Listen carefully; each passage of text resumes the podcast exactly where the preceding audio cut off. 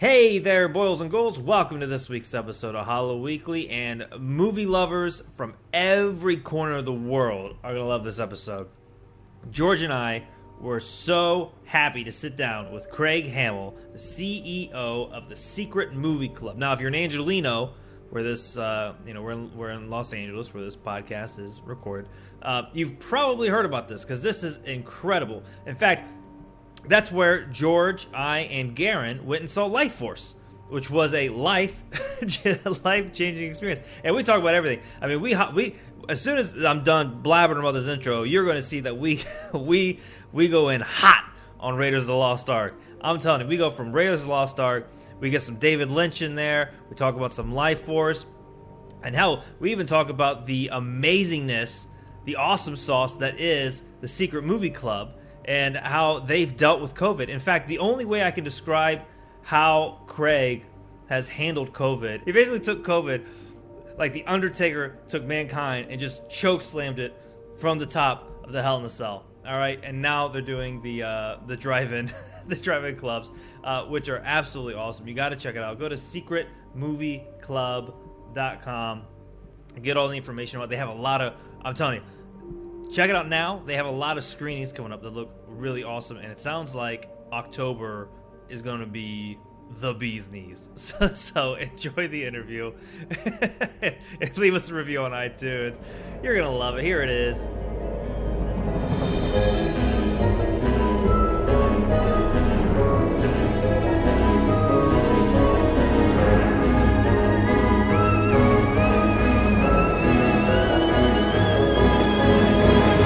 Well, you know what's funny is, um, and actually, I'm gonna. It's funny. I'm listening to it on my Zoom, which is what I probably always should have been doing. Uh, but uh, so I went to USC Film School, and in your middle year as a grad student, you pick a discipline. And even mm-hmm. though I, I was a writer director and much more personally fascinated with editing and cinematography, I decided to do sound because no one ever does sound.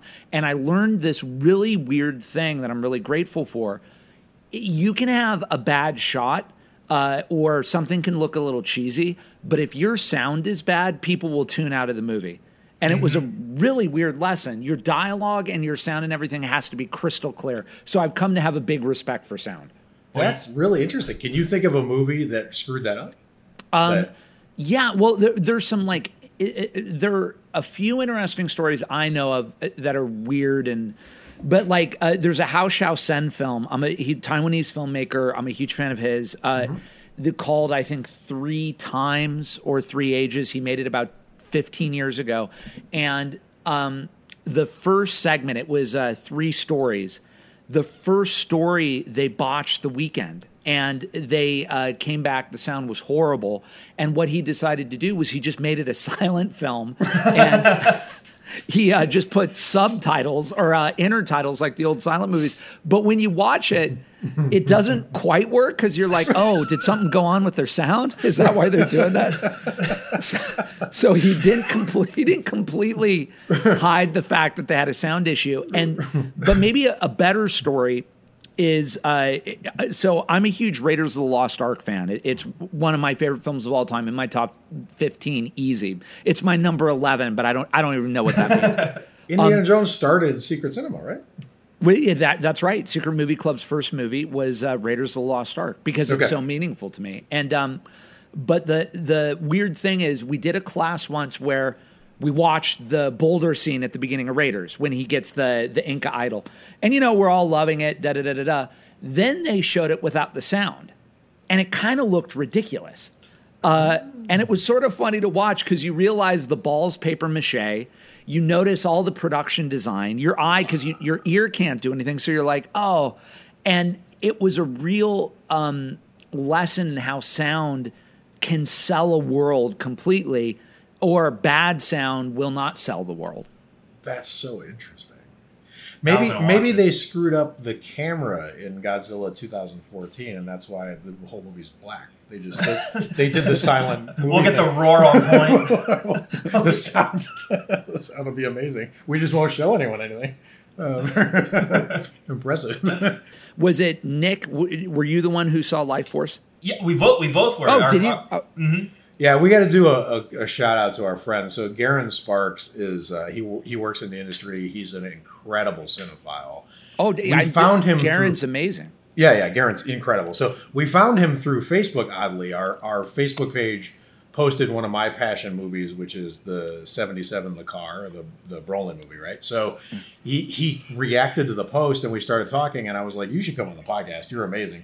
So we became friends, and he turned us on to to what you're doing and the Life Force event. So we went, all three of us went together and saw it together, and it was incredible. Oh well, then we we probably met. I was in my suit and I probably did. Well, that's where little... we saw you, and I thought, well, we gotta have this guy on the show. I was like, you don't have to play the movie; you just keep talking about movies. Look, I, I so I don't want to like fanboy it too much, but but that experience was my favorite movie going experience, and I had gone to some Universal marathons and some a lot of the like the, the, cinematic void stuff, like the Egyptian right, right, stuff, exactly, and and not to compare and contrast, but like the the like the way it was introduced, it was like true raw passion with knowledge. The crowd was a different feel than I usually feel at those kind of events. Everything about it was the music was, playing when we went to go sit yeah, down. Yeah, everything was magic. Even the night, like the weather and the walking up on the Vista. Well, the beautiful part is, is Garrett drove us, and I saw all the street parking at the Vista, and I was like, we can come here all the time. this, is, this, is, so great. So anyway, we did see you at the event. We were super impressed, and it was my favorite movie going uh, event. It was tied with I saw I can't ever say this movie's name, Princess Mononoke at uh, Cinespia. Yeah. And I had never seen it before. And there was something about that night that was magic for me too. But those were my two top two for the last couple of years. Well, that that is super kind of you to say, and I, I feel like I'm a debater in a presidential debate. I made like a number of notes. So I'm going to hit on everything we just talked about. I agree with you. Raiders is one of those movies that once you start it, you can't. It's like Goodfellas and sort of like we all have our own things. Godfather yeah. Part Two. Yeah. It's it, it could be four in the morning and you'd be like, yeah. I, I got to get up at six, so I'm only going to watch the first 20 minutes of Godfather Part Two, and then well, if it's Godfather Part Two, it'll be four in the morning eventually, whatever yeah. you started. and and so I'm totally down on that on Raiders. Thank you guys uh, very much for coming to the event. Life Force. It, it's funny that we could do a whole thing on Life Force because there that was one of the and I, I want to say this the right way. So you guys, it strikes me, have seen tons of movies. Mm-hmm. Um, I love movies, and you begin to realize if you do a little uh, sort of introspection or empirical thinking that different movies are on different people's frequencies. And in mm-hmm. fact, we're doing drive ins right now, and I'm learning that again, relearning that. So if I show Raiders, everybody's going to love it. And you, you, can enjoy it on a whole bunch of different frequencies the mm-hmm. Steven Spielberg frequency, the story, the Harrison Ford, whatever. When you show Life Force, some people are going to be like, "What the f is this?" And and you're going to be like, "No, yo, listen, it's naked space vampires, mm-hmm. Muppets, London."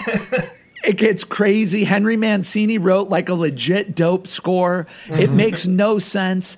But when Tobe Hooper tells you it's like a gothic hammer film, you're kind of like, oh, I kind of see that. Uh, but you just got to go with the experience. And that's a frequency I notice some people go with and mm-hmm. other people resist. So mm-hmm. we we want to do those movies because I love those experiences, but I've noticed that you lose certain people sure. when there's like eh, there's a I, I, I want to say it the right way, but you enjoy it in a different way than just a pure one to one. You're right, sort of enjoying right. the subtext or the ridiculousness of it some people love that, and other people were like, "Why would I watch a bad movie?" You're like, yeah. "But it's not a bad movie if you love it." right, and, and, and you know, it's funny because I love that formulation of the frequencies. I think there's actually films that plow their own frequency forward and maybe bring some people in at adjacent frequencies that might not join along, right? And I think Life Force might be one of those because I'm not a huge space horror uh, fan, right? So I've never been the biggest like Event Horizon. A lot of the peripheral movies are with.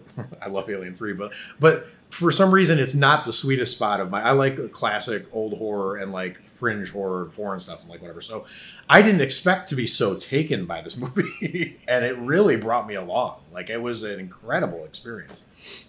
Yeah, it, it's also one of those movies. I, I, I use this metaphor a lot, and I've been using it. I, I don't know since. So Secret Movie Club had a re, an incarnation prior to its current incarnation where we would a group of friends and I in my 20s um, I had this idea of let's show movies that a lot of people haven't seen. So you can't show Jaws. We all love Jaws, but uh, you wouldn't show that. But show a movie that probably all your other friends hadn't seen, and the only rules were you had to pre-screen it for awesomeness. And if it sucked, no one was going to come to your apartment again. And, and I think we all had to drink. Those were like, those were like the rules. And so I opened up with Russ Meyer's Beyond the Valley of the Dolls, which I love. I'm a huge, yeah, I'm a huge Russ Meyer fan. But it's like a movie that a lot of my friends hadn't seen. So, but, but, but. And we came up with this formulation in that iteration of Secret Movie Club that if a movie went to 11, which I guess is a Spinal Tap reference, uh-huh. where you just go like, what? Then it's a great movie. And I feel like Life Force goes to 11 in like minute 5 mm-hmm. and then it goes to 13. And then by the time there's a zombie apocalypse in London and it's like a love story, you're like, what? That's totally right. Plus, the other thing is you're subconsciously picking up, like it, it's like you're at a food truck, and you've got the noise and the ambiance and the banging of the spatulas or whatever, and then they hand out like something good, and then they hand out something you would get at a like a five star restaurant and something good, like because the music is so top notch. That's a great And some of the other things happening in the movie are so top notch, and then some things are so ludicrous. like you're like, what is happening here? And I think everybody talks. I mean, Life Force also. I, I don't know if we want to. I think you have to address the elephant in the room, which is that every adolescent boy who's told about Matilda May in that movie, when you see that movie and you're like, wait, is she ever in clothes? And like someone's like, she walks naked the whole movie home. You're like, what? And then, but the part that's hilarious is when she shapeshifts, like she can go into different people. The uh-huh. and so then Patrick Stewart, Captain Picard, makes out with a with the guy at the like insane asylum, and you're like, wait, are they about to make out? Then it like it, it just keeps going places you would never expect. Right, and I, that's sort of unsettling because it feels like there's an element of dangerousness in a movie that could go anywhere. Totally. right. It reminds me. Uh, I was listening to an interview with Kevin Smith when he was talking about how he wrote Red State. He was like, whenever I knew it where it was going, I stopped writing, and then I'd pick up and go again. And Life Force is the only other movie I can compare to, to Red State that has that same like weird jazzy feel to it, where you're just Right. like, I don't know what's gonna happen. It's gonna be weird, but I'm fucking here for it. Right. We're on a map, and now we're not on the map. Exactly. So I, I'm fascinated by the the so I, so Secret Movie Club started as this as this communal fun thing. I hope you saved those rules. By the way, that reminds me of Citizen Kane when he saves the rules at the beginning because when this blows up, a huge You'll thing. remind me. get get drunk, pre-screen for awesomeness. Like you need that sheet of paper now. But but you've pivoted now, and now I'm fascinated because you're having this different communal experience at drive-ins, right? So has this been going on long enough for you to have learned some things from it? And what do you, hope- what have you learned about group movie watching that's also capsulized in vehicles that that that is that we didn't know when when this started?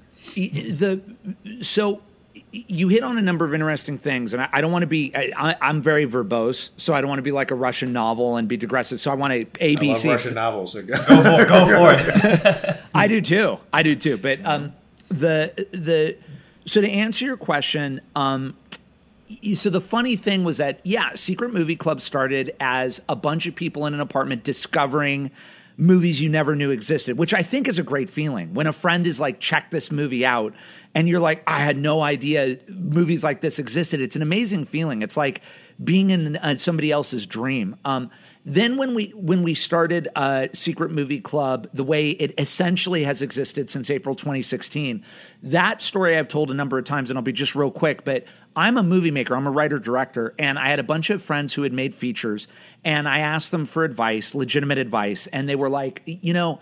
We thought making a movie was 100% of the game the writing it, the directing it, the editing it. And they said it's not. That's 49% of the game. You're not even halfway through the marathon.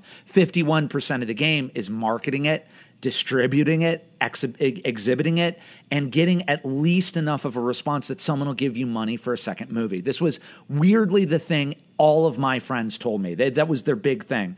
And I thought, okay, so I want to learn about that. Uh, How can I do it um, and and feel good? Like it, it- feel that I'm not uh, I like going to the dark side or whatever.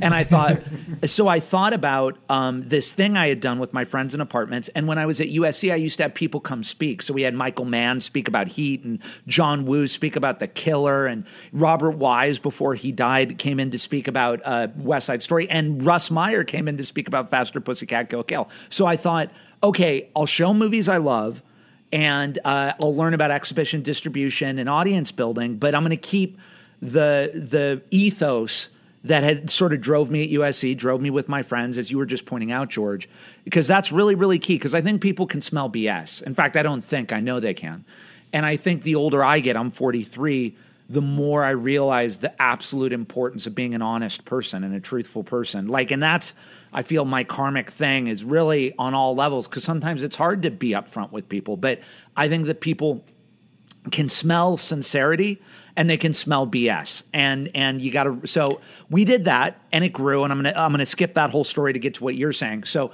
you know, we grew, we grew, we grew, we grew show, showing these movies at the Vista and then expanding to other uh, we did movie palaces. Now we have a 99 seat theater where we can do archive films and avant-garde stuff. Uh, anyway, COVID hits, right? cut forward, boom. 2001 match cut. COVID. boom. So, COVID hits and I, you know, I'm a mutt. I don't know about you guys. I'm predominantly Irish Catholic and Russian Jew, which uh, actually my all my team says you always say that, and I go, I guess it's just something that really is like on my mind constantly. So my dad well, was a full name George Patrick Healy. I can empathize with you. there you go. and so there we go. Mom's Catholic, dad's Jewish. Um, but I think Irish Catholic, Russian Jew, you don't really get depressed. You just get kind of angry. and you just get this thing where you're like, F this. And you're a little crazy too. So, so you're like, F this COVID. Like, I'm not going to sit around. And so initially we went to virtual screenings where we were doing these Netflix watch parties. Mm-hmm and they were fun, but they were really only working at about 20 people. More than that, it was like overwhelming. And it's not like we really had that demand. But so, I, you know, I was like, we got to get to drive ins. We, we got to get to drive ins because that's just from a business point of view and what we do.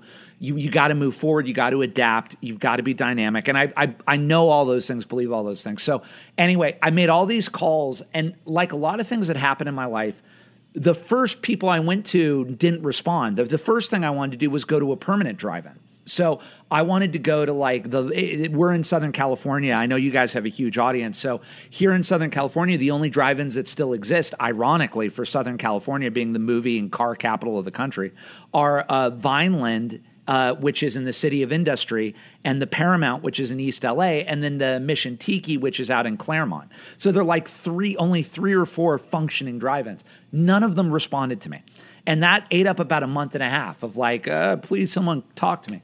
Then um, through luck, someone in my building was like, you should talk to this guy. He does. They blow up a screen. They were showing on a college campus. He has all the equipment. Now they can't do a college campus because schools are shut down. And he and I talked, and it was very fortuitous. His name's Ralph Matamoros. He runs Electric Dusk Drive-In, which used to be at Atwater Village. And Ralph and I were looking for a partner to sort of share the cost, bring in the audience, and it really worked out because it was we could do this but we each were taking on 50% of the risk, if that makes sense, rather than 100%. And, and money being so tight, that was very, and also we could split the duties 50 50. Anyway, George, I hope you have a judicious editor, but I'm getting to the main point. So, um, so we started to do these things uh, in Glendale, which is still our home. Uh, there's a Sears in Glendale. And in this weird indicative way, uh, the Sears had closed down, but the parking lot was still there and it's a great lot. And we put up the screen and um, we started at the beginning of august. So we've been doing it about two months.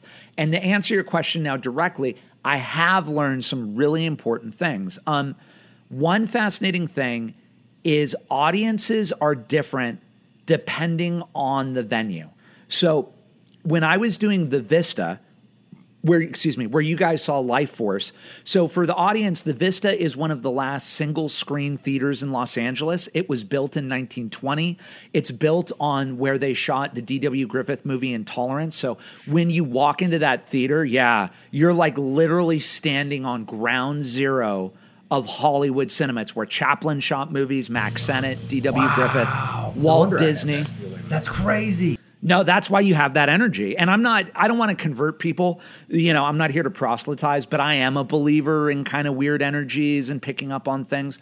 And everybody loves the Vista. And one of my theories is well, you're standing on hallowed ground, you're standing on sacred ground. This is where the American film industry started.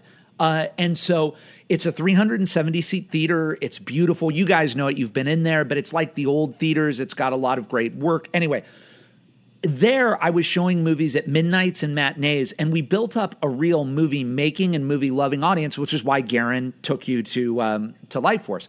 So there, I could show a Ukrainian movie like The Tribe. I don't know if you guys have seen it. All signed. It's amazing. It's a movie from a few years back about a school of deaf kids, and it gets real violent and sexual. It's NC 17. Sorry, someone's calling me. To wrap up the story, uh, I could take a chance at the Vista because of our business model, and it's important.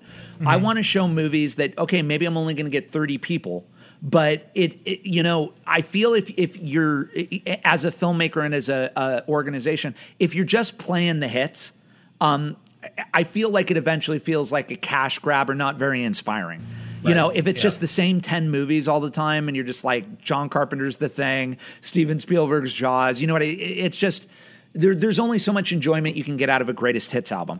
Um but what's funny is that when i did drive-ins um it was not our Vista audience. It is a lot of young people, uh, college kids, people on dates, families.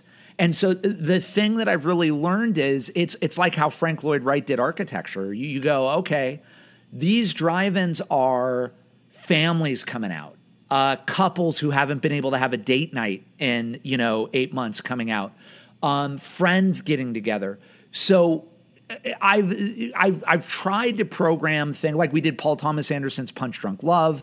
We did. Um, I'm trying to think. We did Drive. We did Repo Man. Uh, you know, we're definitely trying to thread a needle of great, interesting movies, and also just movies we all love. Like we did Mad Max Fury Road, which I think is a masterpiece, and but everybody's seen it. We we did do Jaws. We did Tremors. You know, we also do fun stuff. Um, You, but you didn't think after six months of lockdown that a couple's first date should be a Ukrainian death slaughter film? I was no, neither did my partner. Good choice. I've had, yeah, I've had some conversations with my partner where I'll, I'll pitch him something, and he'll be he- he's a very diplomatic guy. Ralph's very diplomatic, but you know how you're you're engaged. I'm married. You know, we've all been in relationships. We, you just know when you tell someone something if they're really into it or not, mm-hmm. even if you just know right away. Oh, so oh, with oh, Ralph, I'll pitch something, and he'll be like. Oh, I, I can see that. I can, and I'm like, oh, yeah. he's he's not into it. Ironically, I can see that means you're never going to see it. We're not gonna- Uh, the, but there you go. So, so to answer your question, maybe even more specifically, George, I am finding myself programming w- uh, with Ralph. Ralph and I are co like Ralph. We just did musicals. Ralph was the one who wanted to do uh, Purple Rain. Although I love Purple Rain, I I would have programmed Purple Rain as well. That's one of my favorite movies of all time. But so Ralph would choose Purple Rain, and then uh, you know he and I would do Dirty Dancing. He wanted to no, he wanted to do Dirty Dancing, so I balanced that with Grease.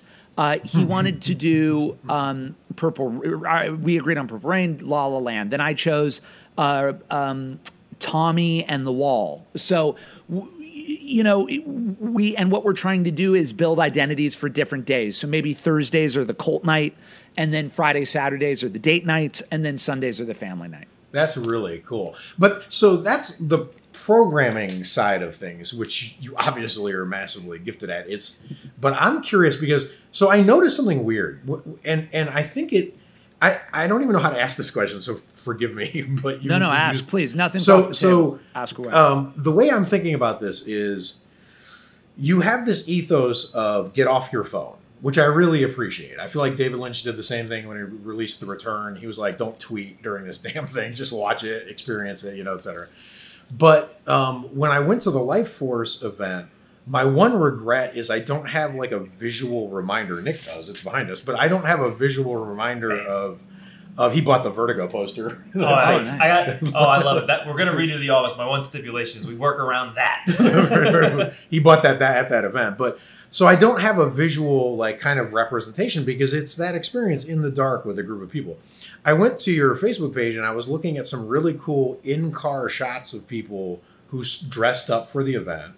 And now they have kind of like that forever moment saved because they're not in the dark in that shot, right? So I'm I'm I'm wondering if the drive-in experience, how does that affect the communal experience? Are you trying Got to build a, right a communal yeah kind of? it- it- so that's a great question um for so that just like the programming is idiosyncratic so uh, the with the drive-ins we have to be very on the COVID rules and regs, or we would get shut down. So, like, unfortunately, last weekend I had to go around to like a bunch of people who were talking outside their cars, and I had to ask politely, oh, "Could you please get back in your cars? We can't really have people loitering around uh, the parking lot, or to, you know, even getting out of their cars and talking, even in masks, because health told us you can't do that." So, what ends up happening is, uh, I've tried to adapt the principles of what we did at the Vista for the drive-in. I'll give you examples. So when you come to the Vista, I would be at the table and the team would be at the table. We'd check you in and we'd say hello or we'd have a little chat. So at the drive-ins, I actually check every car in. And uh, I say hello. I got my mask on, and that's where the photos come from too. If I see a couple, and and, and I'm like, oh, you guys look amazing, or this car's great, or I would you would you mind posing? And they're like, uh, no one ever says no to me. They're always like, instead they're like, oh, could you uh, tag me? I'm at like basic Barbie bitch. I'm, like, I'm like, okay, yeah, you got it. Uh, so, um, the, the so that's that adaptation. Uh, when we show the movie, I go up there and I give uh, an intro, but I also know that the audience's attention span is different than it was at the Vista. They've already been in their car for an hour because they were parked. They really came for the movie. So I try to keep it to three to four minutes. Um, I tell them what's coming up. I give them some trivia about the movie, like I would do at the Vista. I thank them. I try to personalize it. I thank Ralph. I let them know who we are. Uh, You know, I don't know that I I completely see it this way, but are either of you guys? Uh, I think this will make sense whether or not you're LA natives. Are either of you LA natives? We're both Okay. from Ohio. Oh, sweet. Where in Ohio? I'm Cleveland. Springfield. Okay, my uh, stepdad lived in Ada when he was a teenager. Oh, cool. up north. So I and my stepmom actually, folks divorced and married two Ohioans. Uh, my st- a my stepmom was from Youngstown. Okay. I- Oh, yeah, okay. I was driving distance from Youngstown. So there you go. So I know I know Ohio a little bit from Ada and Youngstown. Um, but uh, so here in LA, and you see this in the movies. There was this era from the 30s to about the late 70s, and the only thing that exists of great restaurants, and the only thing that exists from that era now is Musso and Frank's, uh, which Tarantino name checked in Once Upon a Time in Hollywood. But there used to be the Trocadero uh, when the Ambassador Hotel was up, a place called Scandia's on Sunset, a place called Chasen's in the Valley. Uh, and anyway, there was a guy, Dave Chasen, who owned Chasen's, who he would like greet you at the door. And whether you were Jack Lemmon or you were just this, like my granddad, who was a businessman who lived in Granada Hills. Oh, Ed Brown, how you doing? Oh, Jack Lemmon, how you doing? Um, and everybody loved that personalized Chasen's experience. They were hobnobbing with stars, but they were also they liked the food, and also Dave Chasen knew who you were.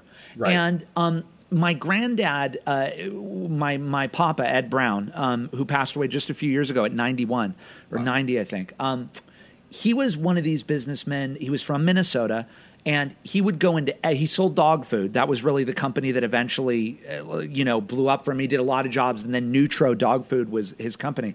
Um, he would go into every pet food store, get to know the owner, shake their hand. How are you? What do you need? He'd personalize it, and Right. That really made a deep impression on me. Which is that, yes, we love movies.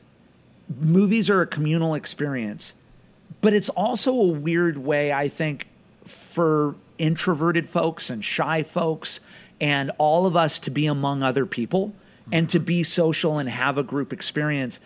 And so our MO at Secret Movie Club is is getting to know you. Um, and not in a BS way either. Just like Right.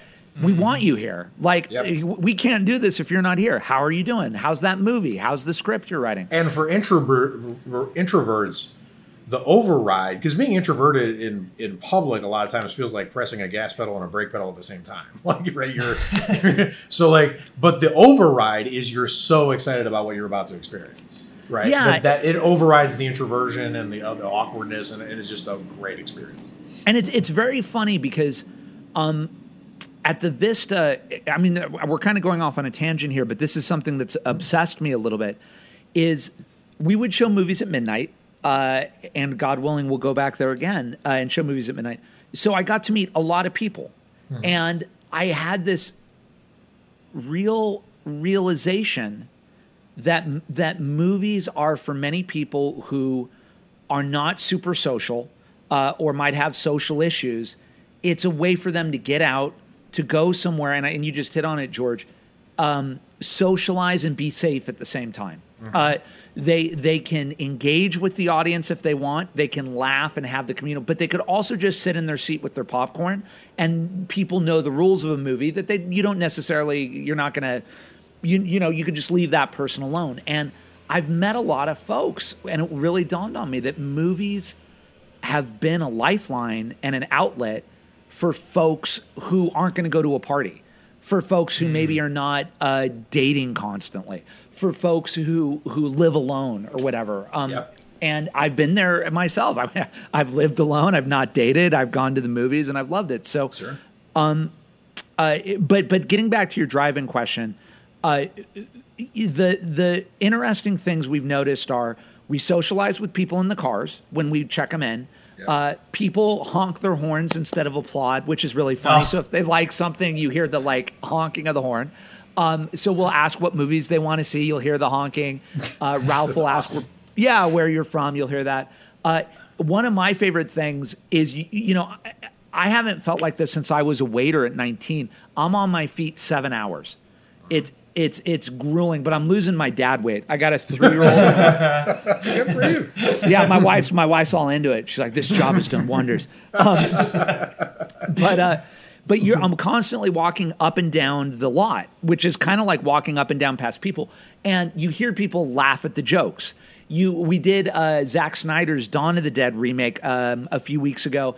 And there's this moment late in the movie where they're escaping in the tricked out vans, and uh, one guy has the has the chainsaw, and they hit something, and he like saws someone in half. If you remember that, Yeah, of course. I- uh, 10 cars in a row, you heard all these people simultaneously be like, oh, fuck. And they all like, like, all the cars bucked at the same time.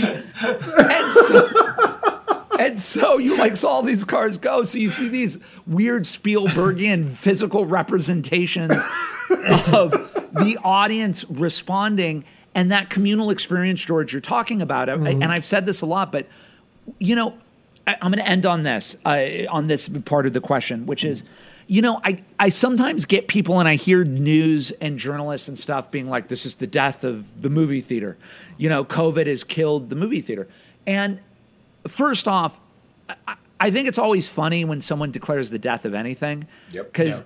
it, it's almost like never quite right. I think Yeah, if everyone should Nietzsche take couldn't pull it off, you're not going to pull it off. Yeah, right. Right. Exactly. No, exactly. And I think you should be a, a little more humble because you never know what the future holds. I have like 200 records that you can't see because I love vinyl. So everyone thought vinyl was dead, and now nobody has cassette tapes or eight track. You know, Right. but um, but what I've noticed at the drive-ins is every you know we're do, we've been doing this weekend looks a little slow but uh, up until this weekend we've been essentially selling out. And what that tells me is people could stay at home. They could watch this movie on netflix or hbo max or amazon but they decided to pay quite a bit of money and invite their friend and bring food in a car and go where there are other people in cars because somehow that experience is more enjoyable than watching it on your own in your apartment by yourself. So I've actually had a lot of optimism that when we get through this, and we will get through it, people are always going to gravitate to communal experiences and community experiences. It's just fundamental somehow to who we are. Yeah, absolutely. I mean, when the monolith shows up in 2001, no, everyone doesn't go into separate caves and sketch it, they all go, "What the hell is this?" Gather around it. like you want to experience that kind of that kind of that's that's that's amazing. That's an amazing pivot. I'm kind of jealous because you're soaking up the whole communal experience walking up and down the rows like you're getting the full read on the communal experience that's really cool i wish it could be recorded somehow because that's really uh, that's really fascinating It would be. We should, if, we, you know, eh, we're going to do this now for a few more months at least. We're going to do October. We hope November, but October for sure. And, uh, you know, it would probably be a fun thing to show a movie you know is going to get a lot of a horror movie that's going to get a lot of audience reaction. And maybe just set up three cameras or four cameras and just let them run for two hours and see if we capture something. That's I, th- I think I think that's awesome. Speaking of, we're going into horror season, right? So this is I'm assuming you're programming a bunch of or you have the idea for a bunch of horror. Um, what is a what is a film that a lot of people haven't seen that can be good for this season and then maybe even past that for like going into Thanksgiving and Christmas?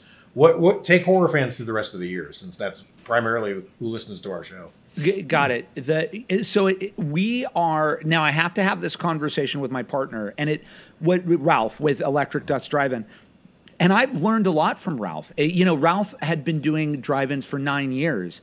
I'd never done drive-ins, so my audience in my head is my Vista audience, or not my, but the Vista audience, Yep. or the Million Dollar Theater, or the indoor audience.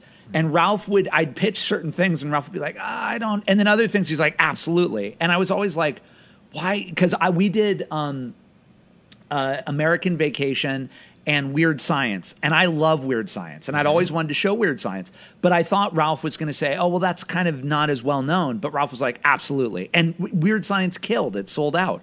Um, but there are other movies I've pitched. He was a little nervous about Punch Drunk Love.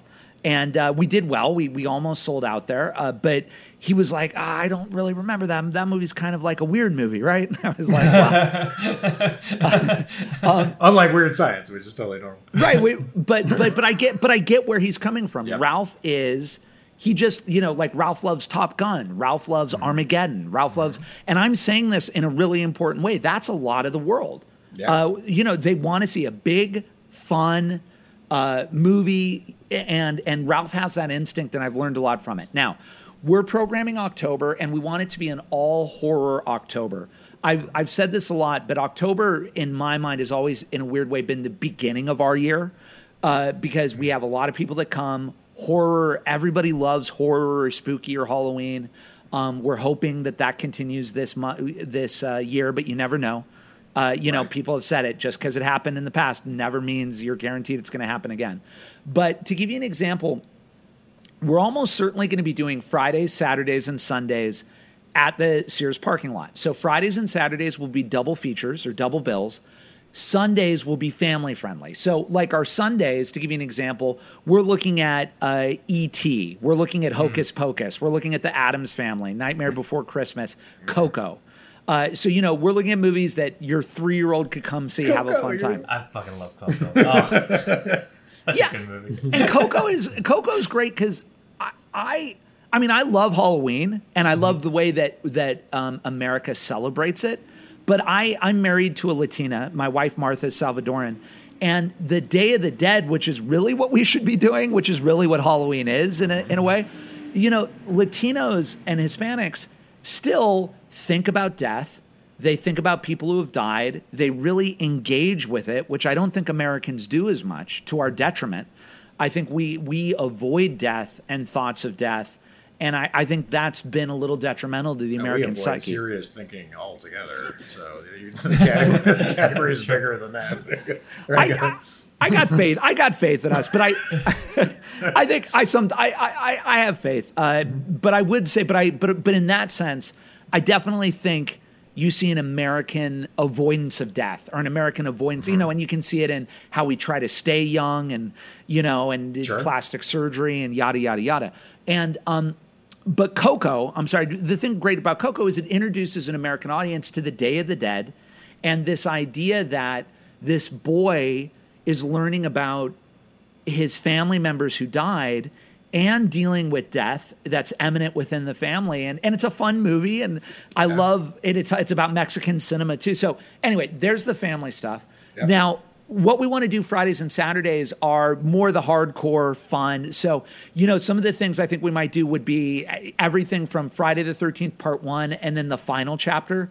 So do mm-hmm. the the two Friday the 13th to uh, you know something like maybe two Stephen Kings where you go The Shining and Pet Sematary uh, to uh, you know maybe movies from the 70s, scuzzy movies from the 70s like uh, but that really rocked people's brains like Texas Chainsaw Massacre and Phantasm uh, to you know maybe uh, doing the Raimi uh, Evil Dead, Evil Dead 2, Army of Darkness, doing it all in one night.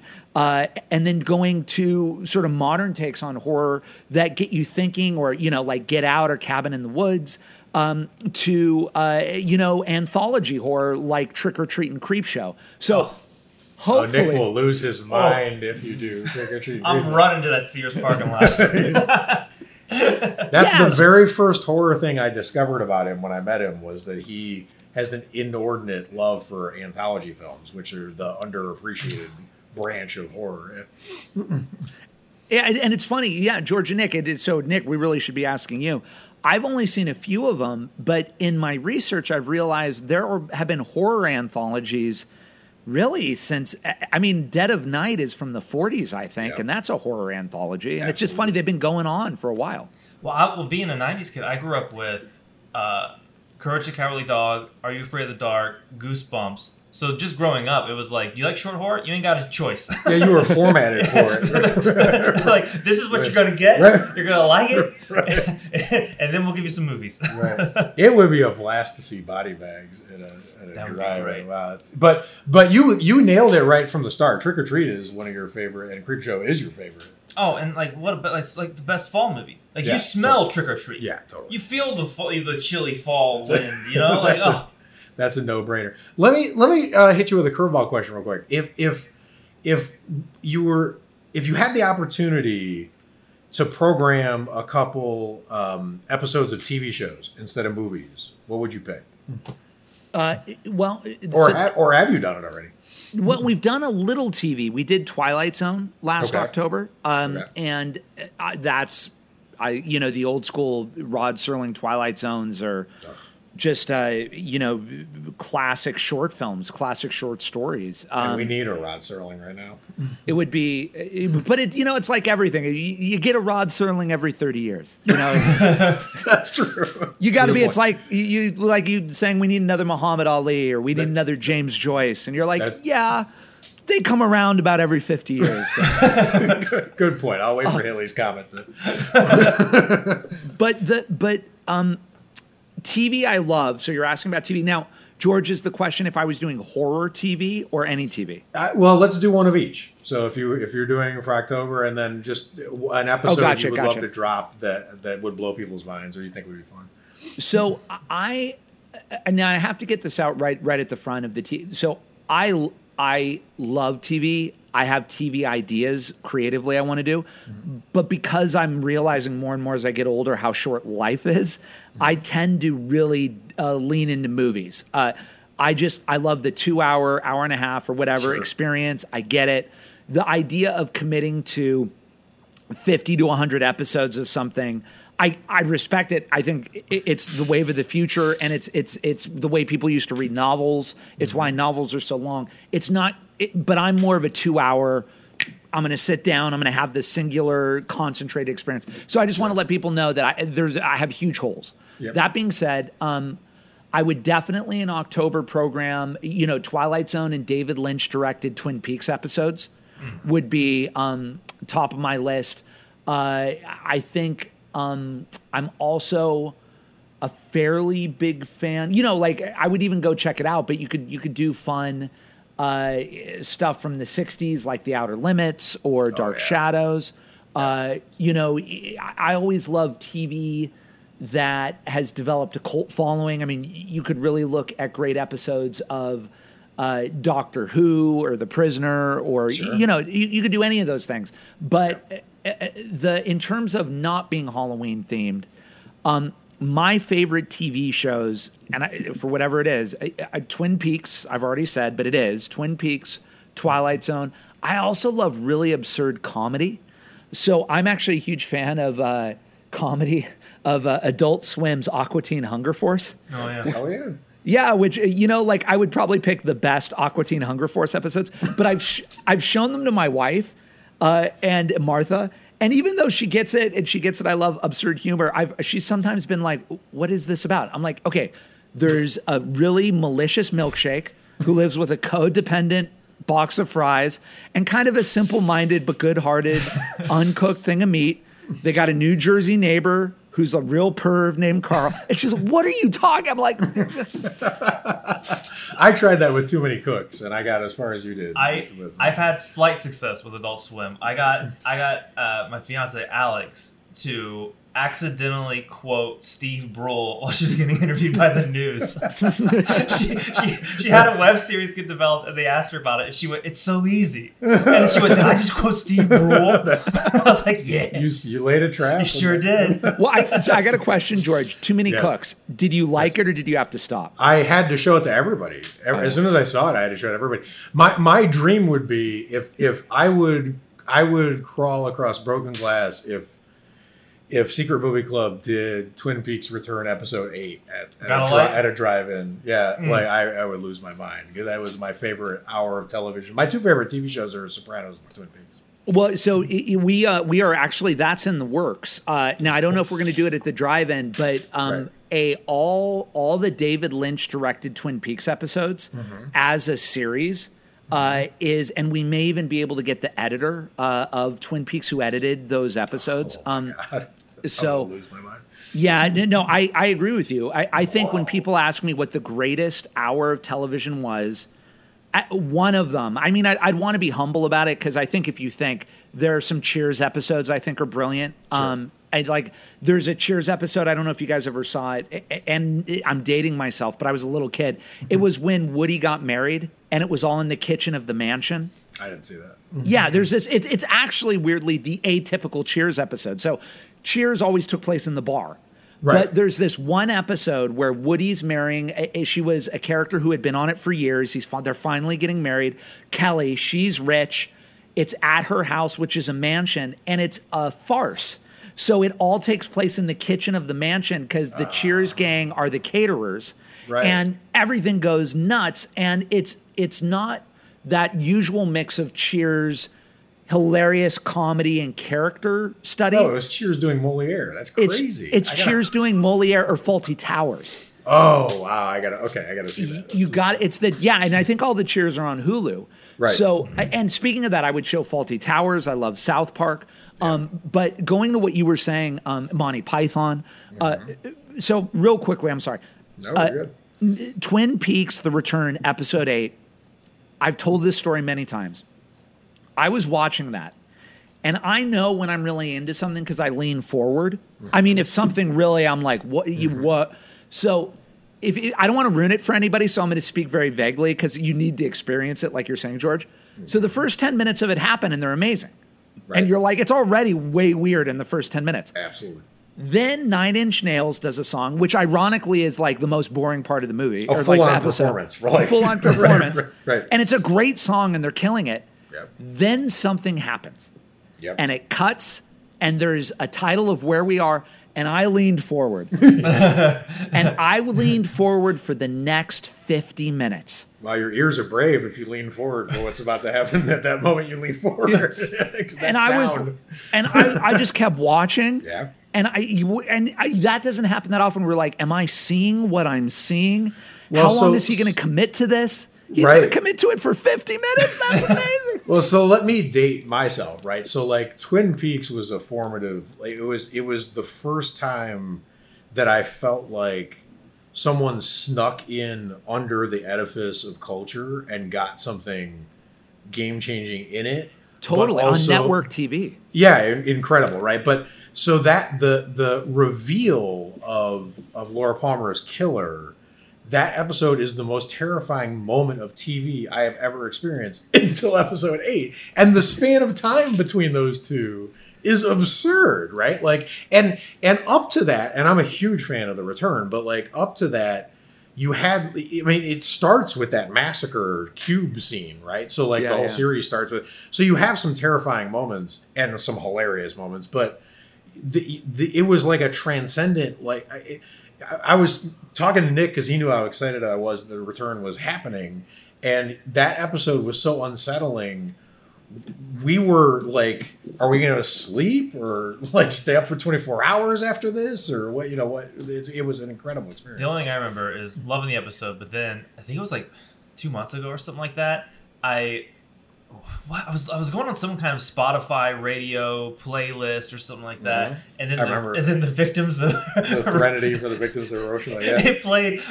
I didn't know because I had it like on my like it's a different monitor or something like that, and all of a sudden I went. I was like, no, no, Not re-experiencing not, this. not one. doing it. Still can't do it. But it would be so remarkable to experience that in a communal experience like a Vista or like you're saying. Like it's incredible that you Well, picked that. Well, and, and, and you know, it, we're talking about horror. Yep. I think that Twin Peaks, specifically the movie Twin Peaks Fire Walk with Me, is as close to pure horror as David Lynch ever got. And even though all of his stuff is unsettling, and you know, just to drop some trivia, uh, um, you, you you guys probably know this. Episode eight, there's a story which again I don't want to really give too much of it away, but it involves an, an insect and there's an insect, and then we we meet these two little kid, not little kids, but sort of adolescent kids, 14-year-old, yeah. fourteen year olds walking and talking. That Lynch, if if you study Lynch's life, the return is his autobiography. Yeah. He- He wrote his autobiography as the third season of Twin Peaks, and the first movie he was going to make before Eraserhead was a movie I believe called Gardenback about an adolescent girl who swallows a bug. And when you watched, when I saw it, I was like, "Is he finally making Gardenback?" Right. yeah, and and I couldn't believe. And so when you watch it, the cube thing to me is him referencing lo- the Lost Highway era. Sure. Uh, you you can sort of feel as you go through the return. It's totally different. Yeah. It's sure. tonally different. He's he's here. I am, and you know this. Here I am, Here's that. Mulholland Drive shows up. Yep. That's yep. right. When we Yep. get to the end of this series, and then it also goes beyond. I mean, I, I I I tell people my favorite film of 2017 was Twin Peaks: The Return, Yep. because when and I don't want to I don't want to even say, and I'm not going to because people should just see it. And you do have to watch all 18 episodes, and you know some of them work, some of them not as much. But um, although I loved every one, but when you get to the end of the series, the very end, and I don't want to say what it is, but when you get to those last 10, 20 minutes, and you realize oh, this is the last 10, 20 minutes. Like I, I thought it was going to be something different, but this is what it is. He goes beyond what he's ever done Yep. into like some new territory that's even more unsettling. Yep.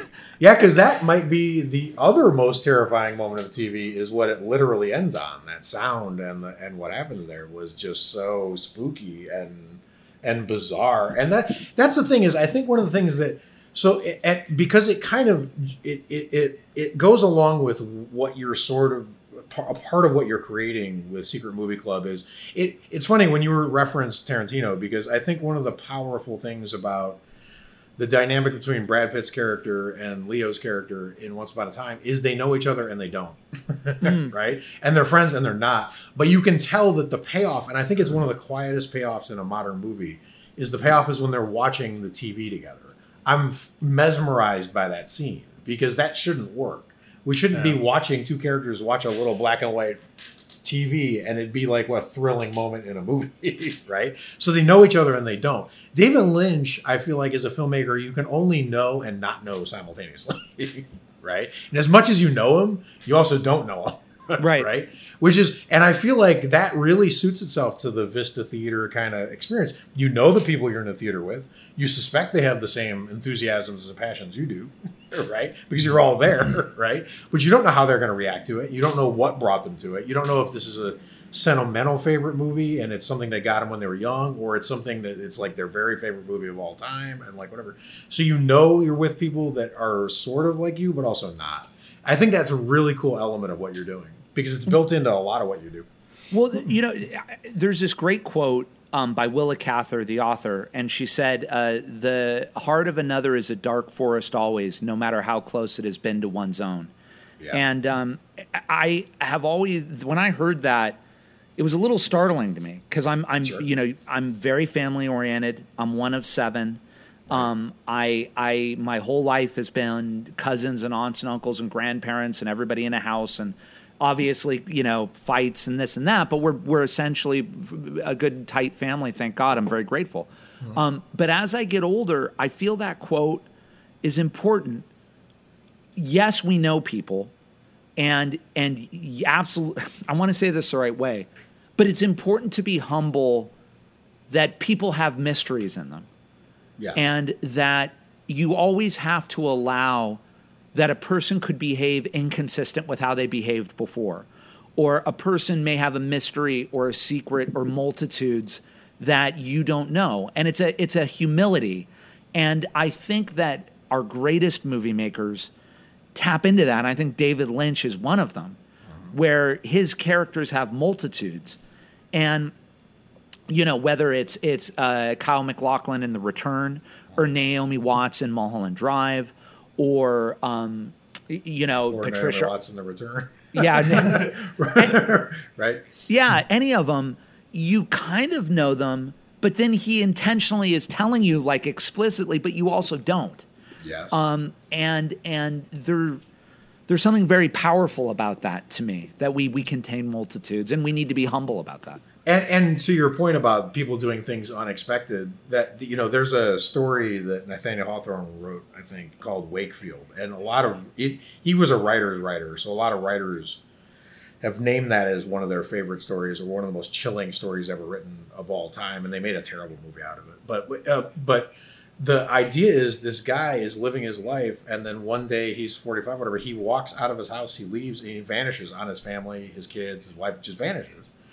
And it turns out at the end of the story that he went like four city blocks over and just took on a new identity and lived the whole rest of his life there, like three miles away. right? And there's no explanation. It's just terrifying. But people can do unexpected things, right? And that's part of the magic of of just programming, like what you're doing, is you can wake up the next morning and be like, oh, what's Secret Movie Club doing for Christmas? And sure, there's going to be like, oh yeah, they're doing National Lampoon, they're doing whatever, but they might also be doing, you know, Brazil. it's, a, it's a Christmas movie. spoiler right, right exactly right and that and that feeling of knowing it and not knowing it i think is like it's just a really magical thing right Well, I th- thank you. I you know also the, the one of the things, and I want to say this the right way because I'm not.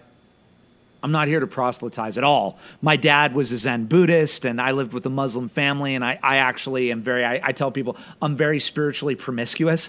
I actually, I, uh, you know, I take things from the Bhagavad Gita, and I take things from uh, the Bible and the Quran, and Lao that- Tzu and the Tao, and, uh, the you know, Necronomicon, no Necronomicon. I am Catholic. I don't mess with the devil. the line has been drawn Oh no, there is there is a line. We've had this conversation at Secret Movie Club.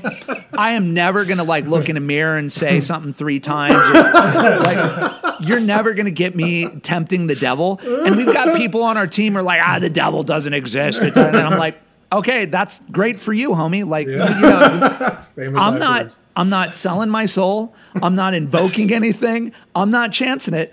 And uh, and, and now what I mean by that is I don't want I don't want to be too cute by half. My my ideas aren't that some cloven hoof thing is going to Sure. appear. But I'm not, you know, it's why I love Raiders. At the end of Raiders, Indiana Jones, even though he's a skeptical scientist for all intents and purposes, has the humility to know the ark contains something transcendent. Yep. And he turns to Marion and he says, Close your eyes.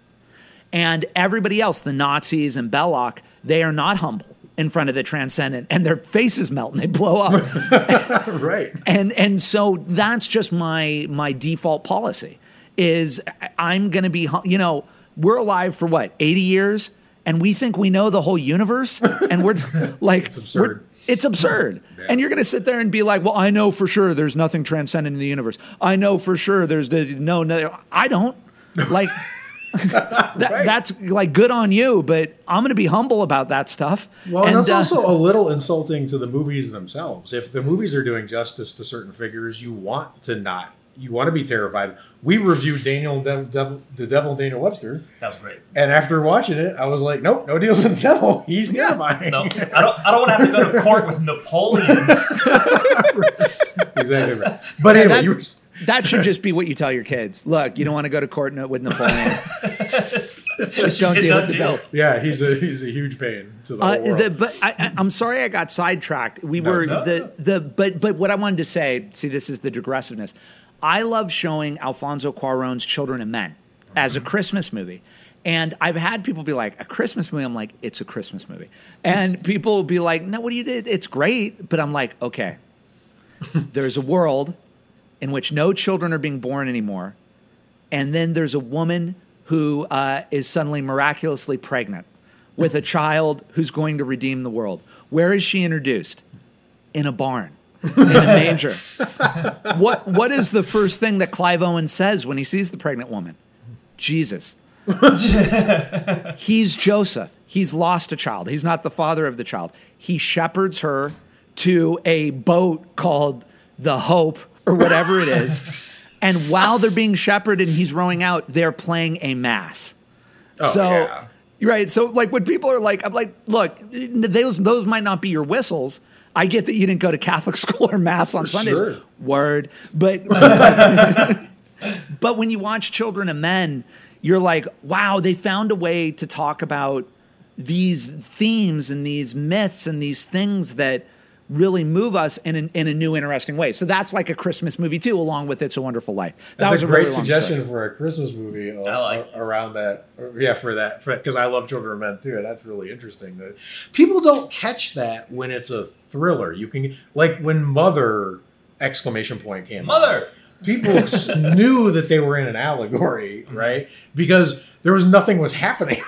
so it was like you were saying before, where your senses get heightened, where you know you pick up the the the sound that when the sound's gone, you're picking up the visual paper mache errors, right? Like you your brain pivots. So that you know, but it, Children of Men is such a propulsive thriller. People don't catch they're in an allegory, Which is, I think, what makes it so good. yeah. Uh, you, you know, I, I mean, this is a conversation we could be here for hours and hours, but I, I, we all decide um, what kind of films we respond to and what we like or whatever, and what you know how we'd want to make movies. And I always feel that I don't feel that film is a medium for lecturing people. I really don't, and I don't think that film is a medium where you have a set moral or you're teaching a lesson or you're being didactic. That's not what cinema is. That's not what life is. Uh, Right. But but I feel that if these things get in it and you pick up on it through the side door and it's there if you want it, but it doesn't have to be there if you don't want it. That's cinema to me. And if someone points it out or they pick it up, eh, you know, it's that great thing. Um, I just you respect the audience, and you and you also I think have the humility and respect yourself, not to start with a predestined. Uh, this is the lesson I'm teaching. You go look, I, you know, it's like why I love what when Stephen King writes. He always says he starts with um, a concept or an idea, and then he just goes wherever it takes him.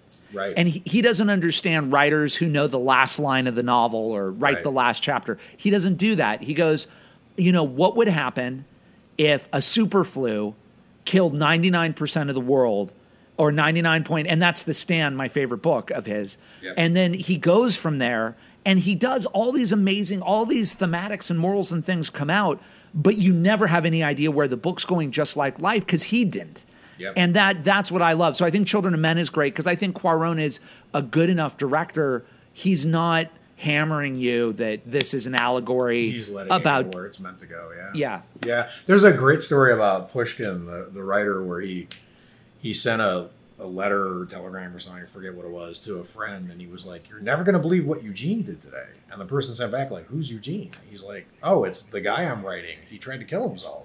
He's like, "You're writing it. Why are you surprised?" He's like, "Oh, I just let the characters do what they're gonna do." Whatever. Which that's- is I love that, but George, but I love that that that's to me when your characters and I'm a writer too. When your characters do something, you have a decision. Do you Right. let them do it, or do Oh. you try to force them where you thought they were going to go? Because Right. it might ruin the rest of your outline.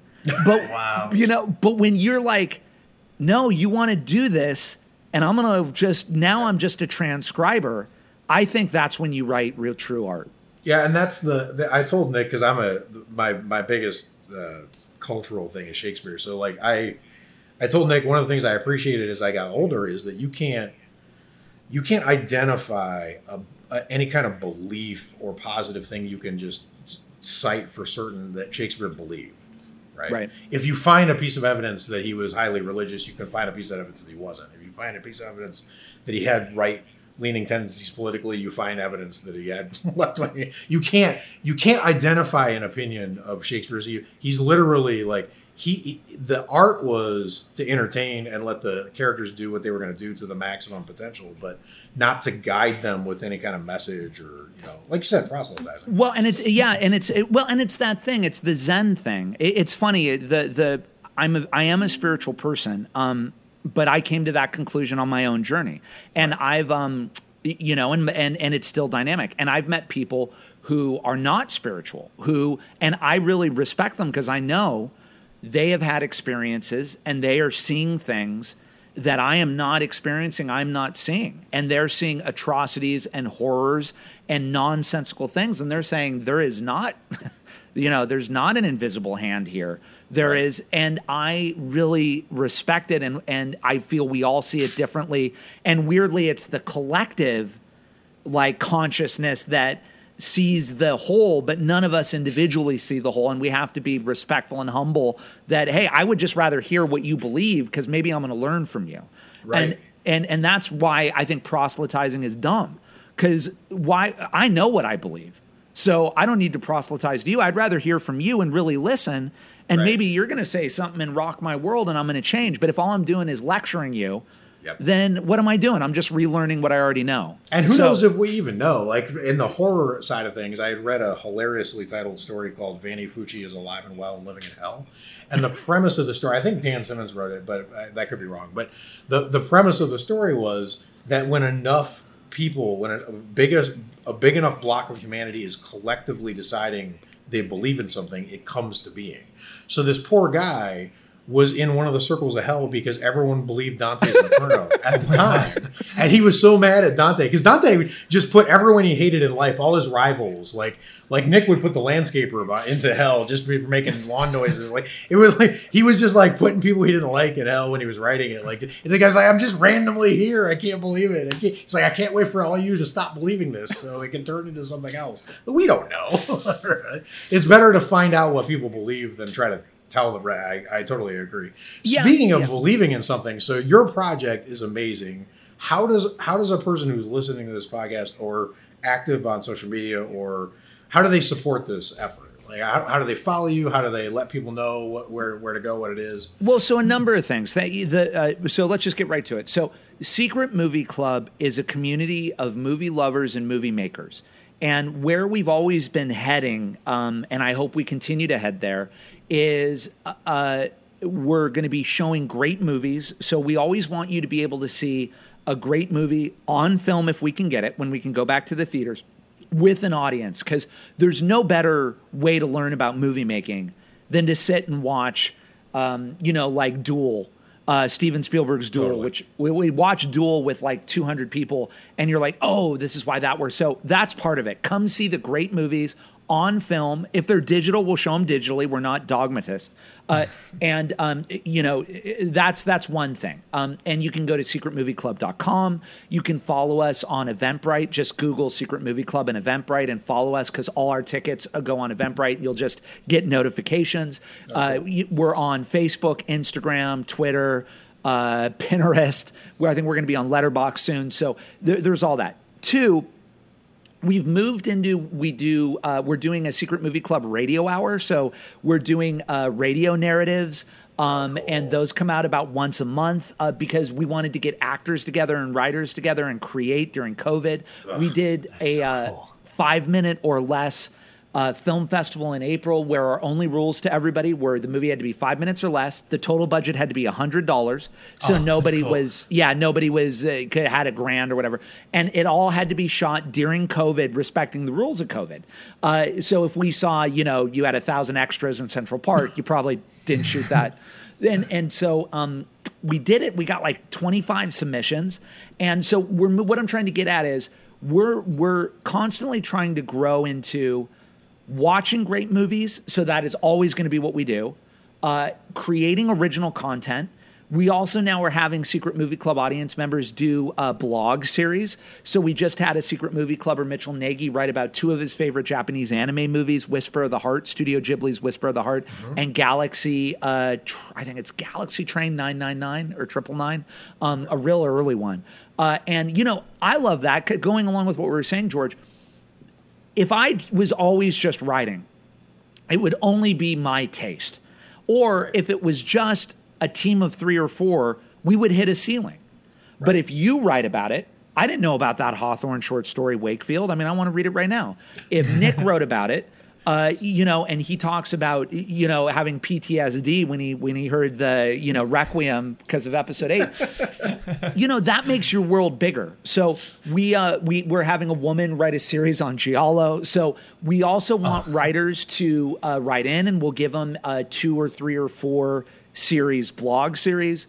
Um, we're also going to be moving into short films. We're also looking into potentially, and then I want to stop here because you also have to be realistic. We're also looking. COVID also made me realize we need a virtual component. Um, because i- i- our audience can only be so big in Southern California. There are only so many people. Uh, and by the way, it's not. I don't want that to sound wrong. It's not like we're selling out every day, guys. We just we just got to turn you away. That's not what I'm saying. I've done movies where we had 40 people, and you know I was glad to have them. Um, but we have people in Canada and the UK and New York and Iowa and Oklahoma who want to be part of the community. Garen is in New Orleans, you know, Yep. and it, you know they're not they're not going to be able to come see the live stuff. So we're really trying to build up our. We have a Facebook group where we post deep dives into the movies and articles. We want people virtually to engage, and I think one of those things will be maybe in 2021 we'll have some kind of virtual channel, a secret movie club channel, and it'll have content and movies, and people can just download it and watch. And we want to grow the community uh, in Southern California and virtually around the world. That's all. And you have a podcast as well, right? We do, yeah. Uh, it's a so just Secret Movie Club podcast. It's really easy to find. Just Google that. We, you know, it pops up in the Google thing because when in the Google podcast, you can go to secretmovieclub.com and almost everything we do is there. So secretmovieclub.com is a great place to start because you can look at everything and then at the bottom there are all our social media. So you can just just get sent out to our Vimeo, to our Facebook, to our whatever. Cool. Perfect. Very, very cool. This was amazing. We so appreciate you taking the time to do this. I, I can't tell you how impressed I am with the fact that this was an effort that turned into another effort in the face of the COVID thing, and both efforts are wildly successful.